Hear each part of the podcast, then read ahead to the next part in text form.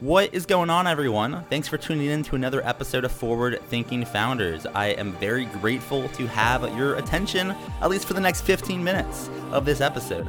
Forward Thinking Founders is a podcast where I interview pre seed and seed stage founders about their products, what they want to build into the world, and why. We dive into how they spend their time, what's their vision, what's the origin stories, all these things, so you can learn all about what's coming tomorrow. Because these companies haven't hit critical scale yet, most of them haven't hit product market fit.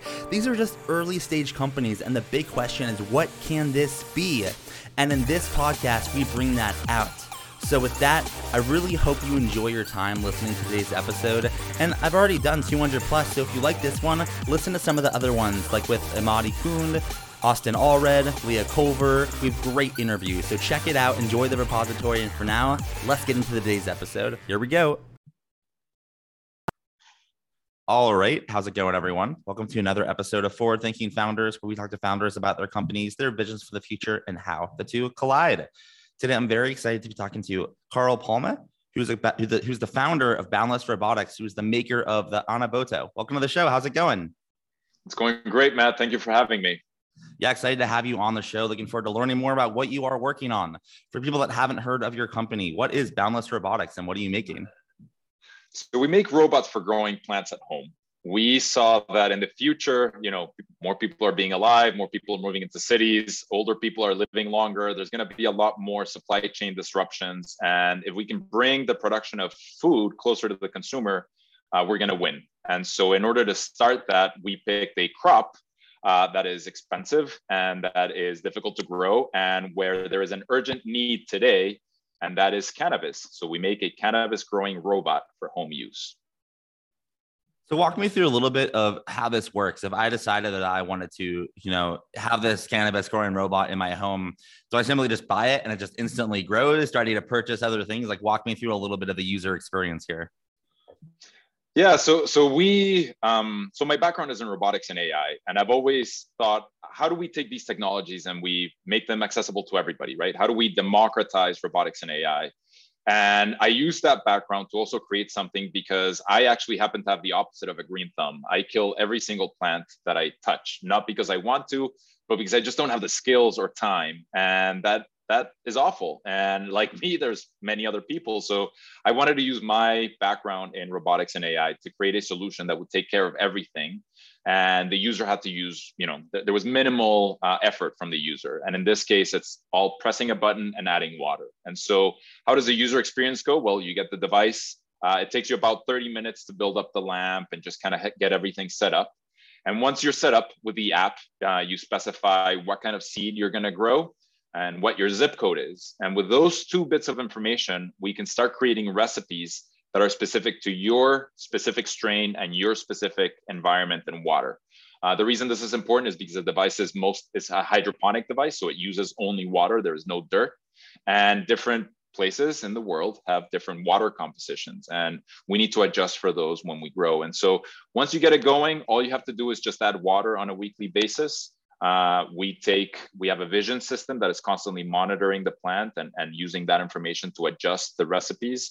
And you can look at your phone, you can look at time lapses of your plant growing, you can share it with your friends. But the idea here is that within a 90 day time frame, you go from a little seedling to a full grown plant that you can harvest.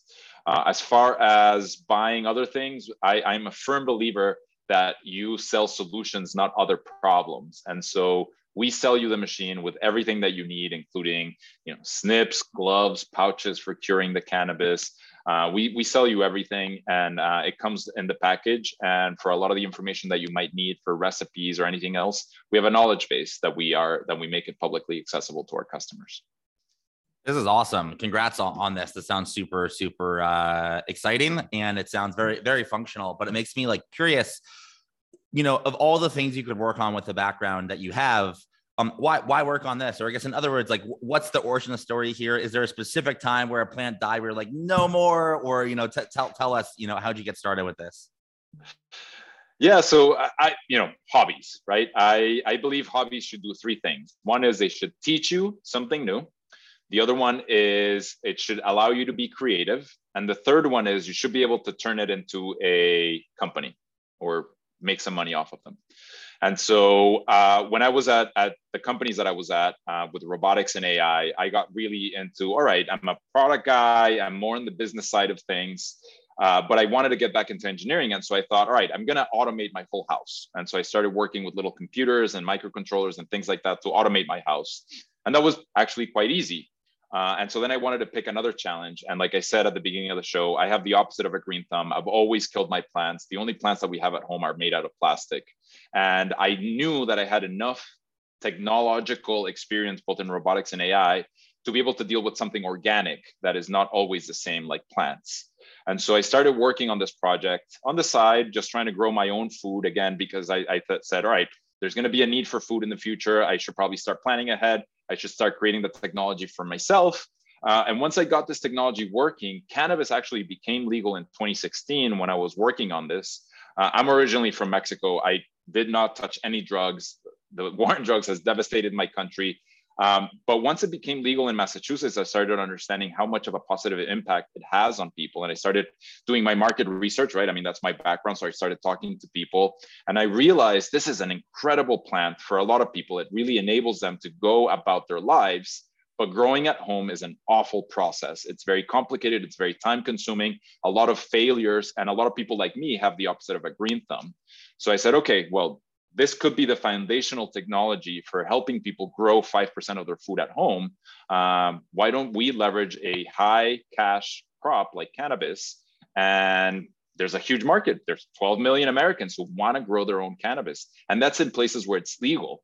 Uh, and you know, you can grow in about 18 states today legally this is, market is only going to grow and as more countries uh, legalize this is going to be a huge opportunity. Uh, and so it's a good opportunity for us to not only do really well as a company but do a lot of good for our customers. I love it. And then if you were to kind of look out into the future 5 10 15 years what do you see as the, the big vision here or what direction are you rowing in as you build this out? Yeah i mean i think i think I think we are going to be the, the the machine that is growing cannabis for people at home. We're going to do that. The data we're collecting, like I always like to say, imagine if we have machines in Alaska, in Arizona, and in Amsterdam, three very diverse climates, three very diverse areas. Uh, all the data that we're collecting is going to enable us to not only grow other types of crops at home, we might be able to license this data to industrial growers. Uh, as you see with everything, the cost of everything is trending downwards, but salaries and wages are going up. And so people are going to be automating more and more. They're going to be looking for solutions like ours. Uh, it's also an opportunity for us to partner with companies that make fertilizers, that make genetics, because we have a platform that will consistently grow something and we have a lot of control over the parameters that we put into into the water. Uh, so it allows us to do you know it's an r&d platform it's a data collection platform. It allows us to understand what people are growing where and why and then we can leverage that data for other you know strains or plants or anything like that. So it is all about building these options for us in the future and we have i mean we have a green field of options in the future uh, but right now we are focusing on cannabis and on the home grow market just because of the sheer size of it and the, the urgent need for something like this. And in order to make this happen, you'll obviously need some help, right? It takes a village to make a startup work and scale. So my question for you is how can the forward thinking founders community help? Are you hiring, raising money, looking for customers, partners? How can we assist here at forward thinking founders?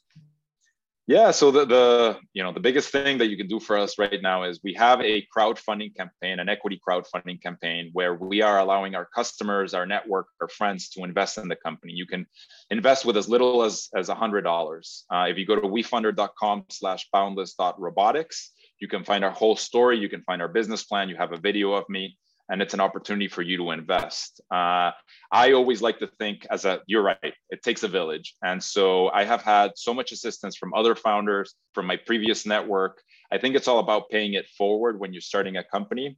Um, I would appreciate any help with fundraising, but I also want to make it known that if there are any founders out there who want any help, I'm I'm willing to to you know chat with them. I've I've learned a lot in my past three years of experience, and this is my second startup. So I'm I'm willing to pay it forward with anybody who needs it.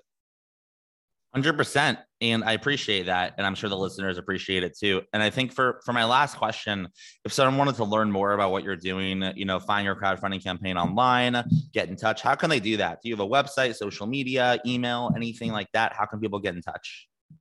Yeah the best way to get in touch is go to our website. It is annaboto.com that's the name of our product. Anna boto a-n-n-a-b-o-t-o.com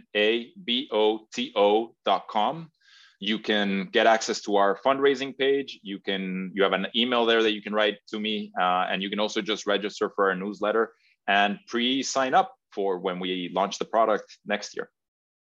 All right. Well thank you so much for coming on to the podcast. I really appreciate it. Thank you so much matt. The pleasure is all mine